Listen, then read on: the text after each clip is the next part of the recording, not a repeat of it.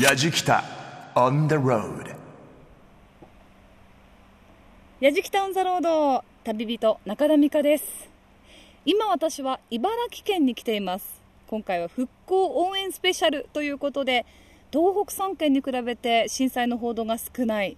でも被害を受けた県の一つには間違いない茨城県。実際被害の状況はどうだったのか。そして観光客は戻ってきているのか。茨城の今をリポートします。と同時に東京からほど近く大自然に囲まれ太平洋に面したこの土地たっぷりと堪能します。そうです。海のピチピチの幸ももちろん食べる予定です。やじきたオンザロード耳で感じる旅番組。ご案内役の伊門宗行です。この番組は日本全国津々浦々そこに暮らす方々との出会いを通じてその土地の魅力やゆったりと流れる時間をお届けする旅番組。今回の旅は茨城県の北茨城から高萩ひたちなか中港そして水戸と震災の爪痕そして復興後の様子を巡ります。中田美香さんも言ってましたね。東北3県に比べて震災の報道が少ない茨城。ただ甚大な被害を受けた県の一つには間違いありません。今回は復興応援スペシャル。茨城。あの日から今日までの奇跡と題して徐々に観光客が戻り始めているという茨城の今を中田美香さんがお届けします。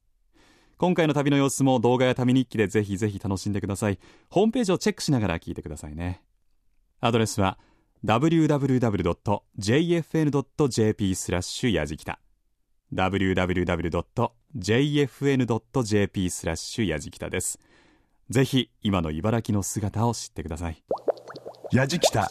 On the road. Grooves and moves your day. 今私は北茨城のシンボル的存在である六角堂に来ています、まあ、文字通り六角形の形をしたお堂です。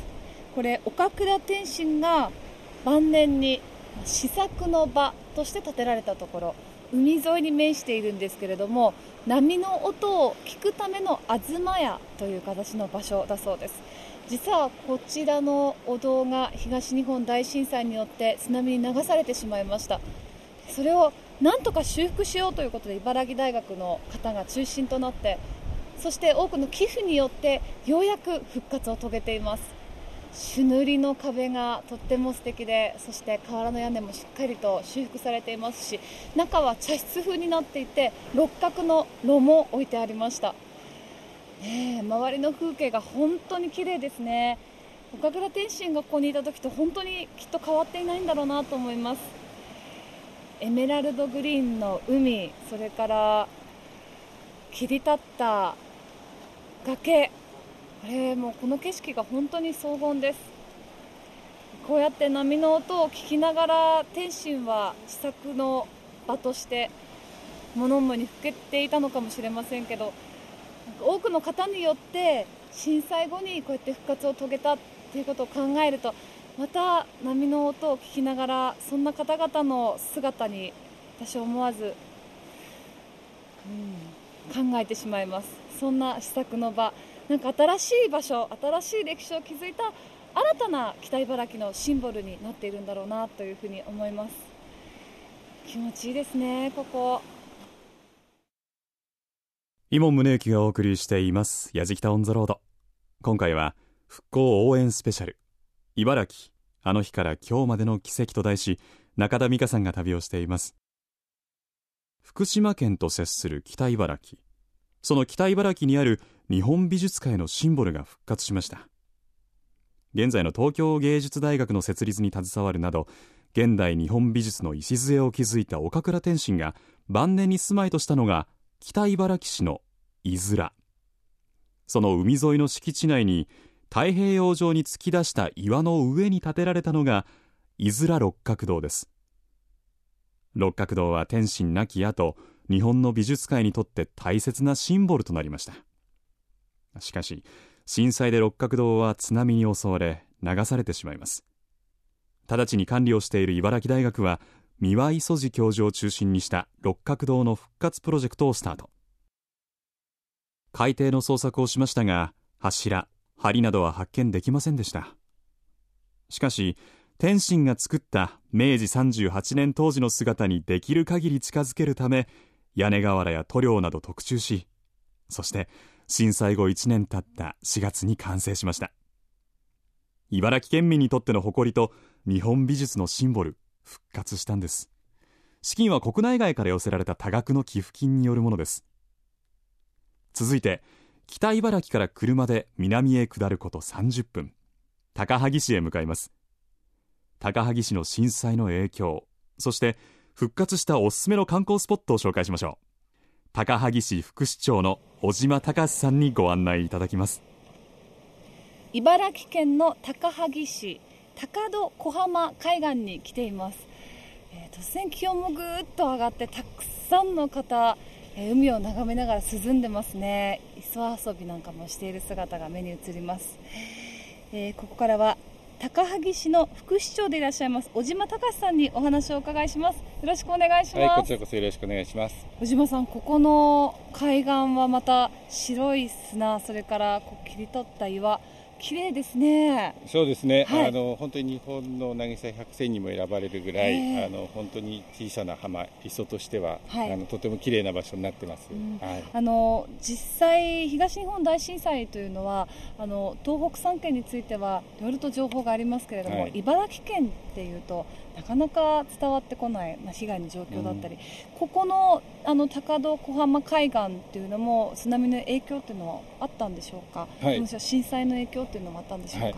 あの津波地震ももちろんあのこうやって来ましたけども、まあ、幸いと言っては変ですけども高萩は港がないんでそういった意味で津波の直接の被害は少なかった、うん、でもあの東日本大震災っていうのはあの2時46分のマグニチュード9度大きな地震のほかに実は茨城県沖に30分後に2回目の大きな地震があったんですね、はい、それであの茨城県内にも非常に大きな影響を与えてましてここ高萩でもその建物のまあ倒壊とかですねそういう意味ではかなり大きな被害があったようになってます、はい、30分後の地震っていうのは震度どれぐらいだった同じぐらいのやっぱり茨城県内では震度6強とか、はい、そういう震度あの計測してますんで、ええ、本当に茨城県内、ダメージは本当に2度目のその地震でかなり受けたっていうのは実際ございます。はいまあ、ここの場所は今日は本当にたくさんの方にぎわっていますけれども震災前ももう本当に景勝地として非常に有名な場所だったと思います。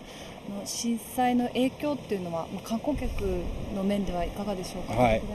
えーまあ、ここはあの海水浴というよりもまあ磯遊びなんですけども、はい、まあ、ここのすぐそばにあの高萩の海水浴場がございまして震災の前後と比べますと 92%, 92の減です。減。ですから前年の8%しか、えー、震災の年は海水浴客が来なかったというそれは具体的には毎年どれぐらいの観光客海水浴客がいらしてた場所なんですか、22年に1万2000人弱いたものが、はい、23年の夏は900何人しか来なかったと。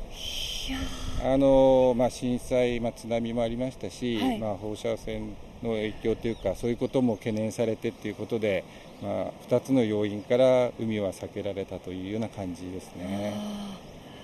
風評被害が非常に大きかったということになるわけです、ね、あの今も測ってもらってますけども海水からはもう全く今は放射性物質は検出不検出です、はい、であの空間線量で言えばあの若干出ますけども、まあ、もちろん影響のない範囲ということでそれは県も、まあ、市も広く PR してるんですがなかなか戻ってこないというのが実際です。去年はあのできるだけやっぱり戻ってきてほしいということで、はいまあ、近隣の、まあ、地方のテレビ局のコマーシャルを打ったりとかいろんな、まあ、方法で、まあ、来ていただこうと広く PR をしました、うん、でやっと戻ってきてもまだ、えー、5割ぐらいやっと5000人を超えたというような人数の方にでも戻ってきていただいて、うん、まあ、1年目は来られなかったけど、まあ、コマーシャル見たんでね、また行ってみようかという気持ちで来てくれたお客さんがいたんで本当にありがたいし力強いですね我々にとっても。波の音も心地いいそして景色も本当に素敵。でこの場所以外にも高萩市にはたくさんの見どころあるんですよね、はいえー、もちろんあの海水浴海ばかりではなくて実はすぐそばにまあ山もあります、はい、高萩の85%は実は山ですのでこの中で、まあ、もみじで有名な花抜渓谷とかそういったものもありますし、ぜひ今日はちょこっとそのはい観光地を案内していただきたいなとわ思かりました。あの本当に小さなコンパクトなところで、はい海も山も堪能できる、まあ、ええ高萩をぜひご覧いただければと思います。よろしくおお願いしこちらます、こそよろしくお願いします。Yajikita on the road. さて先ほどの高戸小浜海岸から車で10分ぐらいでしょうか？そうですね、皆さん10分か15分ぐらいですね。はい。一気に山ですね、わあ気持ちいい。もう緑が青々としていて、はあ、涼しいですね。やっぱ標高も少しそうですね高くなってきてますもんね。2、3度は多分違いますようん。ね。はい。ここはなんていうところですか？あ、ここはあの花抜渓谷って言います。はい。はい、そして目の前に吊り橋。これはなんていう吊り橋なんですか？これあの潮見滝吊り橋って言います。はい。はい、あの吊り橋っていくつか渡ったこと私もありますけど木の雰囲気がとても素敵ですねそうですね。早速渡りますか？はい渡りますはい。へえ趣があってあ思ったより揺れないえ油断すると言えます。あ、揺れます、揺れます？うわあ、揺れた。うわあ、でも、下の方で、あの、デイキャンプで楽しんで、バーベキューをなさってるね、人たちもいらっしゃいますし。すぐ上流は、えーはいあのキャンプ場もちゃんとありますんで、ああ、はい。そうです。いいですね、これからの季節。えやっぱり水の音と、それからこの緑。マイナスイオンたっぷりたっですね。ぷりですよ、本当に。えわあ心地いいなあでもなんか本当にねこー、木の感じがあって。木の感じがすごく良くはてい、渡るところも全部丸太を引いている状態なんですけど、この木の色。何年前だったかな、あの、はい。ソニーのブラビア、ええ。液晶テレビのはめ込み画面で、はい。実はここの秋の紅葉がああそうなんですか。使われたんですよ。でそれですごい観光客の方においでいただいたという。この木もみじはい。これが全部紅葉するんですねはい。うわこれ見事でしょうね見事ですよ。はい。緑の時期もいいですけど、紅葉の時期はいいだろうなあ渡ったこれは杉の木次ですね。もうこっですかちは渡ってです。はい。ああ綺麗 Yajikita on the road. さあ続いて連れてきていただいたところ立派な住宅でもう大きな門ですがここはどなたの住宅なんでしょうか？はい。あの穂積家住宅って言いまして、はいえーまあ昔の豪農のお屋敷ということですね。はい。早速じゃあ中の方に、うわーか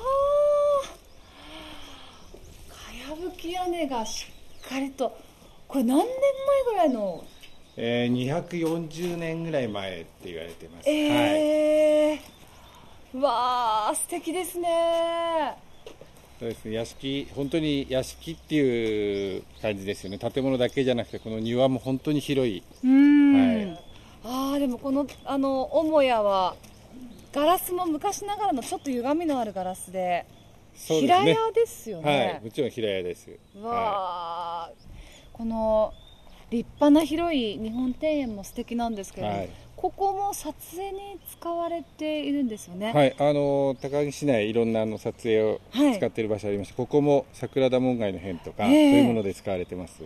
高萩市っていうのはあのコマーシャルドラマ映画の撮影場所に随分多く使われているんですね。そうですね。あのさっきちょっと言っていただいた、はいあの花の木渓谷の吊り橋のところが一番最初ですかね。その後海も龍馬伝を使ったりとか、龍馬伝で、はい、はい。い、ろんな形のロケがかなりやられてます。はい。はい。まあ今だから言いますけど、梅ちゃん先生の最初も実は高萩で撮あってるっていう。そうなんですか、はへえ最初のシーンの。戦後の最初の焼け野原で、ええ。梅ちゃん先生が頑張っていくぞというあの最初のクランクインは実は高萩で始まってますそうのでなんですか。伊門宗行がお送りしています「やじきたオン・ザ・ロード」復興応援スペシャル茨城あの日から今日までの奇跡と題し中田美香さんが旅をしています。今はいろいろなものが再開して少しずつですが前に進んでいる茨城。ただやはり小島副市長のお話を伺っていると茨城も震災から本当に苦労して歩いてきたのが分かりますね。花抜渓谷写真を見せてもらったんですスタッフから。美しかった。音から僕は緑が香ってくるような雰囲気を受けたんですけどね。皆さんいかがだったでしょうか？さて矢敷太一行続いて水戸にある専門学校文化デザイナー学院へ向かいます。文化デザイナー学院の講師と生徒は震災後クリエイターとして何かできることはないかと模索する中でデザインで茨城の復興を応援するサイト頑張れ茨城を立ち上げます。茨城県は他の県に比べ震災後あまり被害の状況が報道されていなかったのでまずはツイッターの情報や被災地の写真を集めてサイトにアップしたそうです。その後クリエイターが作ったポスターを販売したり復興のためのイベントの情報を掲載したりもしました。その DNA を受け継ぐ後輩たち文化デザイナー学院の田村茜さんと佐藤正美さんにお話を伺いました。水戸の文化デザイナー学院にやってまいりました。なんで学校に来ているかっていうとこの文化デザイナー学園のクラス雑誌編集という授業があってその選択のクラスで茨城を応援するというプロジェクトを立ち上げているからです。生徒にお話をお伺いします。田村茜さんと佐藤正美さんです。よろしくお願いします。よろしくお願いします えお二人は震災が起きた時っていうのはこの学校にも入ってたんですか？まだ入学前だったんですけどまだ18歳で卒高校を卒業して文化デザイナー学院の合格が決まってたんですけどその状態で震災が起きてしまったので、うん。学校がどうなっちゃうんだろうって不安だったんですけど学校から連絡が来て5月から開始っていうことでずっと待ってる状態でした。ああ通常より1ヶ月遅れて入学。そうですね。うん。一番最初にこれはミッケというホームページを作ってで今ではフリーペーパーという形で県内のいろいろな場所を紹介しているということなんですけどこのホームページを作っていた時点からお二人はもう授業に参加されてたんですか？そうですね。2年から雑誌編集の授業を取ってうん。開始したんですけど、1年目はウェブとフリーペーパーを一緒にリンクさせる形でああやってました。一番最初に授業を取ってこういうミッケっていう、まあ、茨城特に水戸を発信していこうということをやっているっていうふうに聞いた時ってどんなふうに思いました？私水戸出身なんですけど、はい。私は水戸好きなので、ん。単純に嬉しかったしあの水戸の知らないところまだ全然たくさんあってなんかそういうのにだんだん気づいていくのも楽しいなと思いました。うん。佐藤さんは水戸出身ではないそうですね。日立、あ日立から通ってるんで、はい。本当に水戸はこう通学するだけみたいな、うんうんうん。学校と駅の間だけ歩くっていう感じだったんですけどミッケの取材を通してなんか見方が変わったっていうかただの通学路があこういう魅力があるんだってういうん。見方が変わりました。観光地となっていて観光に訪れてる方が、うん。まあ、一時閉鎖をしなければいけない観光地のスポットがあったりっていうのもあったと思うんですけどそんな中でじゃあ自分たちが水戸をアピールしようっていうそういう学校の授業の一環とはいえどもそうやって自分たちが住んでいる場所を全国にアピールしていくんだっていうには共感しましたか？そうですね、うん私は本当に本当に結構水戸好きでなんかやっぱり東京とかには負けてしまうと思うんですけどなんか水戸には水戸の水戸なりの魅力があると思うので、そういうのをみんなに知ってもらえて少しでも多くの人が観光に来たりとか興味を持ってくれるのはすごく嬉しいです、うん。自分が好きなところなので。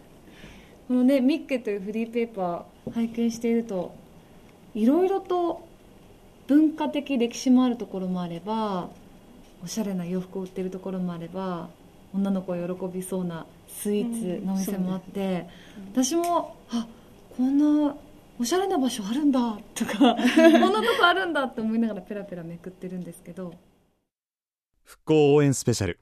茨城。あの日から今日までの奇跡と題してお送りしています。やじきたオンザロード。中田美香さんが旅をしています。今ミッケというねお話もありましたが。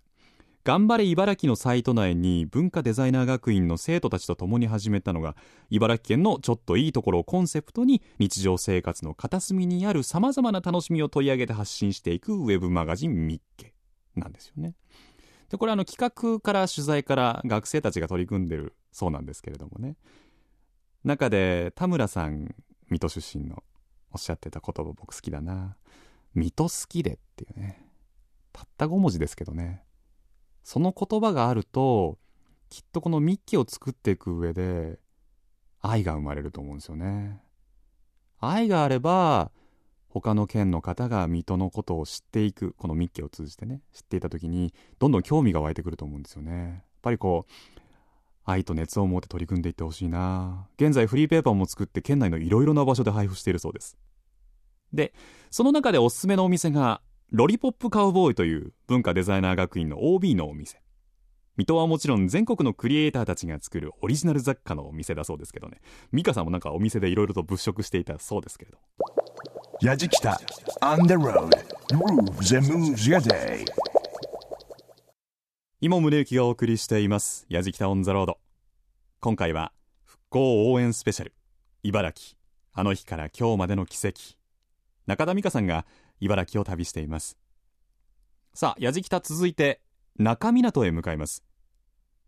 雄大な大海原。太平洋を望みながらのお買い物。お食事ができる中港美香さん確かオープニングでピチピチの海の幸いただきますなんて言ってましたけどね。目の前の太平洋で採れた魚が毎日午前中と午後に水揚げ。競り落とされた魚が店にすぐ並ぶそうですよこれ。他にない鮮度の良さで各お店が勝負しているので味見しながら値段の交渉をしながら楽しみながらのお買い物がおすすめだとか。中港お魚市場。丸木水産の宝田真二店長にお話と味見をお願いしました。茨城県ひたちなか市の中港お魚市場にやってきました、まあ、午前9時20分なんですけど大勢の客さん見えてますね。漁港に面していまして海のいい香りがしています、えーこの場所、まあ、市場ということで新鮮な魚がずらーっと所狭しと並んでいるんですがえー丸木水産株式会社の宝田真二さんにお話を伺います、よろしくお願いしはいよろしくお願いしまます。いやー朝からやっぱり賑わってますね。そうですね。はい。うん。今日ね天気もいいから。はい、そうですよね。あのこの夏の時期のお魚一番旬を迎えてる今のは？は岩牡蠣ですね。はあー 岩牡蠣を実際食べられるところい。食べられるとこは結構あるんで、はい三店舗か四店舗ぐらい店頭ですねではい食べれます。はい。わかりました。で、あのー、丸木水産さんでは、はい。どんなものがおすすうめですか？ちはもう干物専門でやってるんで、はい干物とか、ええまああとこういった本社からまあ来るやつなんですけど、詰め放題ですね。魚の。これ詰め放題なんですか？はいこはいのお魚全部鮭とかいろいろありますけど、はいこれビニール袋に入入れて。はい。詰め放題で500円、はい。これが？そうです。すごい驚きの安さはい。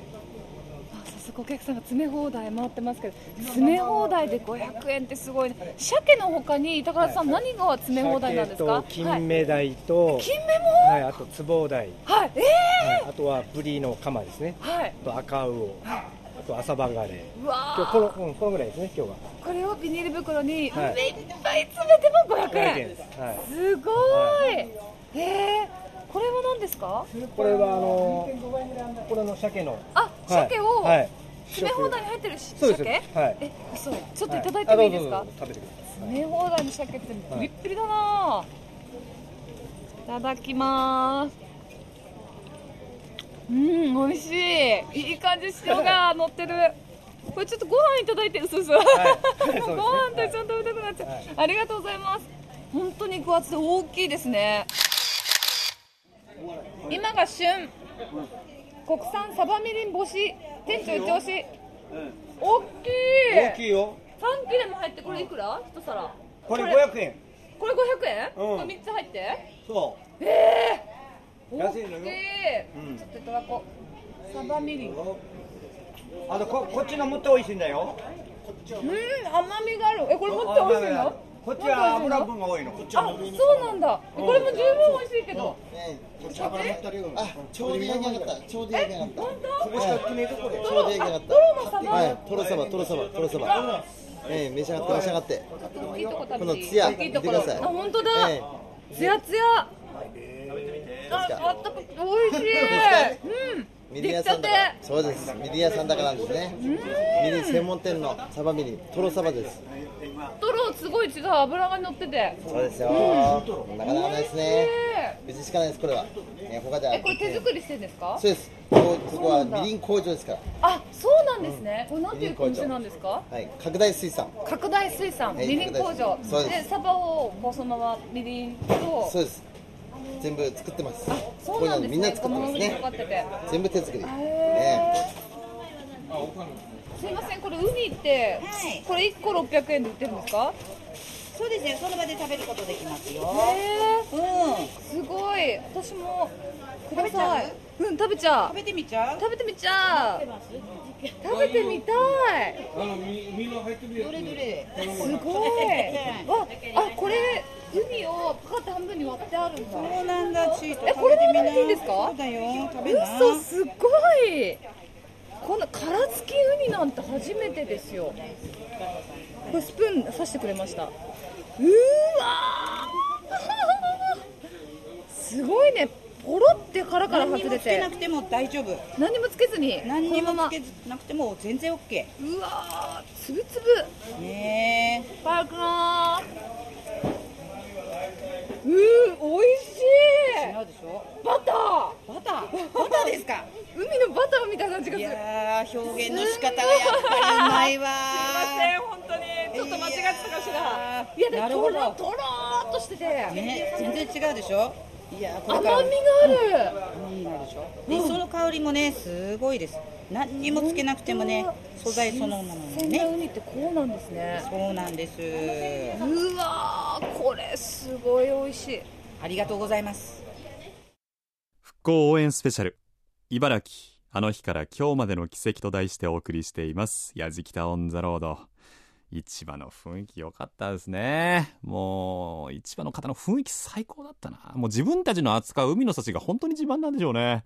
伝わってくるな。あの僕ねみりん干し好きなんですよ。トロサバのみりん干しって何ですか？食べたいわ。ちなみに我らが中田美香ひじきと昆布を大量に買い込んだそうです。お買い物いっぱいしたんだね。さて中港周辺には北には花の楽園国営ひたち海浜公園。南にはアクアワールド大洗水族館と観光スポットも揃っています。そこで矢敷田一行は広大な土地に花が咲き誇るひたち海浜公園へ向かいます。国営ひたち海浜公園の広報服部哲郎さんに園内をご案内いただきます。緑とそして花が溢れている公園。国営ひたち海浜公園にやってきました、えー服部哲郎さんにご案内いただきます。よろしくお願いします。はい、よろしくお願いします。いやーこの公園から海を眺めることもできますしはい、空を見上げると青い空、はい。本当に気持ちいいですね。そうですね。ね。気持ちいいしですね。かしなんといっても広大ですどれぐらいの広さあるんですかこの公園全体で。公園全体ですとはい。350ヘクタール、それって東京ドームでいうと何個分ぐらいになるんだろう、東京ドームですと全体でいうと70個分ぐらいになりますね。70個分、でそのうちですね、あの半分はうん。開園してないので、えっ、と約190ヘクタールがオープンしてます。へえ、私あの実はここはロッキンジャパンフェスで、はい。あの来たことがあったんですけれども、はい。その時は、まあ、ライブを見に来たっていうこともあるんですけどはい。こんなに 広くて緑や豊かで花々もあって、はい。観覧車まであるっていうのは知らなかったです。っていうか気づきませんでした、いや皆さん結構そうおっしゃいますね。ロックインジャパンでは何回か来たんだけれども、うんこんな花の綺麗な公園だとは思わなかったという声はたくさん聞きますね。本来はでも四季折々さまざまな花が楽しめる場所そうということでですね。皆さんに親しまれているんですね、はい。今いるところはここはなんていうところですか、ここはですね、はい。見晴らしの丘という、えー丘になります。はい。はい。小高い丘になっているんですけど今すっごく可愛らしいなんて言うんだろう植物が植えられてる、はい。まん丸のもっこりとしたはい。植物。これはなんていう？これはですね、はい。コキアと言います。はい、はい。これからどんどんどんどん大はい。きく成長していくんですか、はい、今ご覧になって10センチぐらいだと思うんですけれどもこれがですねだんだん8月ぐらいになると70センチ80センチくらいに大きく丸々もこもこと大きくなりまして、秋10月になりますとそれが真っ赤に紅葉してへこのー丘一面が真っ赤な丘に変わります、今もね拝見していてもすごく可愛らしてモコモコっとしてる感じなんですそれがそうさらに大きくなって、モコモコした感じで赤くなる。はい。この隙間が全くなくなりますので、へー。はい、ぎゅうぎゅうとこうこれまた楽しみですね。はい。他のシーズンっていうのはこの見晴らしの丘ではどんなはい。お花が見頃これはですね、はい。秋はこのコキアという植物で真っ赤になるんですが、はい。実はですねこの春にはいゴールデンウィーク前後の頃になりますと、ネモフィラというあの真っ青な花。はい写真で見たことあります、はい。これが春になると半年後ですね、えー真っ青な青一面の丘に変わります。ここがそうなるんですね。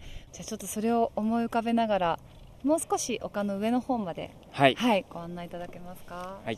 どこ歩いていこうかな。あのーこの日立海浜公園っていうのは、はい。震災の影響っていうのはどれぐらいあったんでしょうか？はい、えっ、と公園内ですね、えっ、と大きな被害はあのー建物が崩れたとかそういうのはないんですけれども、はい。やはりですね、こう地面にこうひびが入ったりとか、ああの壁が崩れ落ちたりとかですね、はい、あともちろん断水と停電も続きましたので、はい。1ヶ月近く休園してました。うん。はい。1ヶ月後にはじゃあ復帰してお客さんももう徐々に戻ってきているそうですね、はい感じね。もう一時期、やはり震災直後はお客さんもだいぶ減ったんですけれども、はい。あれから2年経ってですね、うん。えーとまあ、当時と同じぐらいのお客さんがですねはい。戻ってきてくれてるので、はい嬉しいですね。いやー上まで上がってきましたけど海風がここ気持ちいいですね。はい、もう海が目の前ですのはい。で、はい、あー癒されるなラジキタ On the road いやー服部さんこもうやっぱいい香りで癒されますね。はい、ここは今一面紫ですけどちょうどラベンダーがはい。今旬を迎えているんですね。ですね、はい、今ちょうど見頃を迎えております。うん。はい、多くの人がやっぱりこう旬を迎えているところに集まっていますけどなんかイベントも行われているんでしょうか、はい、今日はですね、はい。えーハーブフェスティバルというイベントを行っておりまして、はい、えっ、とハーブの剪定の体験とか、はい。あとはラベンダーのスティック作り、またですね、えーハーブティー、フレッシュハーブを使ったここで採れたハーブをからですね、ハーブティーを作って皆さんに無料で振る舞っております。へえ、はい、もうでもやっぱりこの空間にいるだけで癒されていくってラベンダーの香りってすごいですね。そうですうね。ん。もうぼーっと眺めたくなりますけれども。このラベンダーの時期ちょうど今旬を迎えてこの後はい。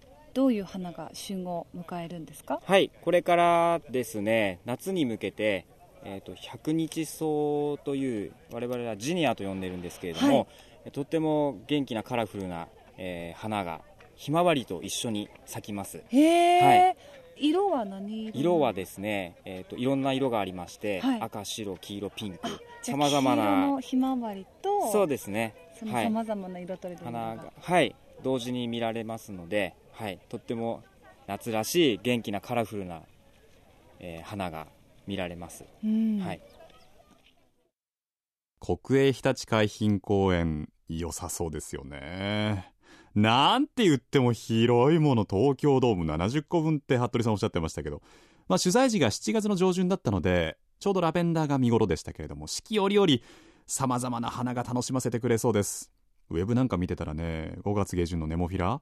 これ丘の一面がブルーに染まるんですけど本当に CG でポイントして色青くしたみたいな大げさに青いんですよ。でもこれ自然の色なんだよね。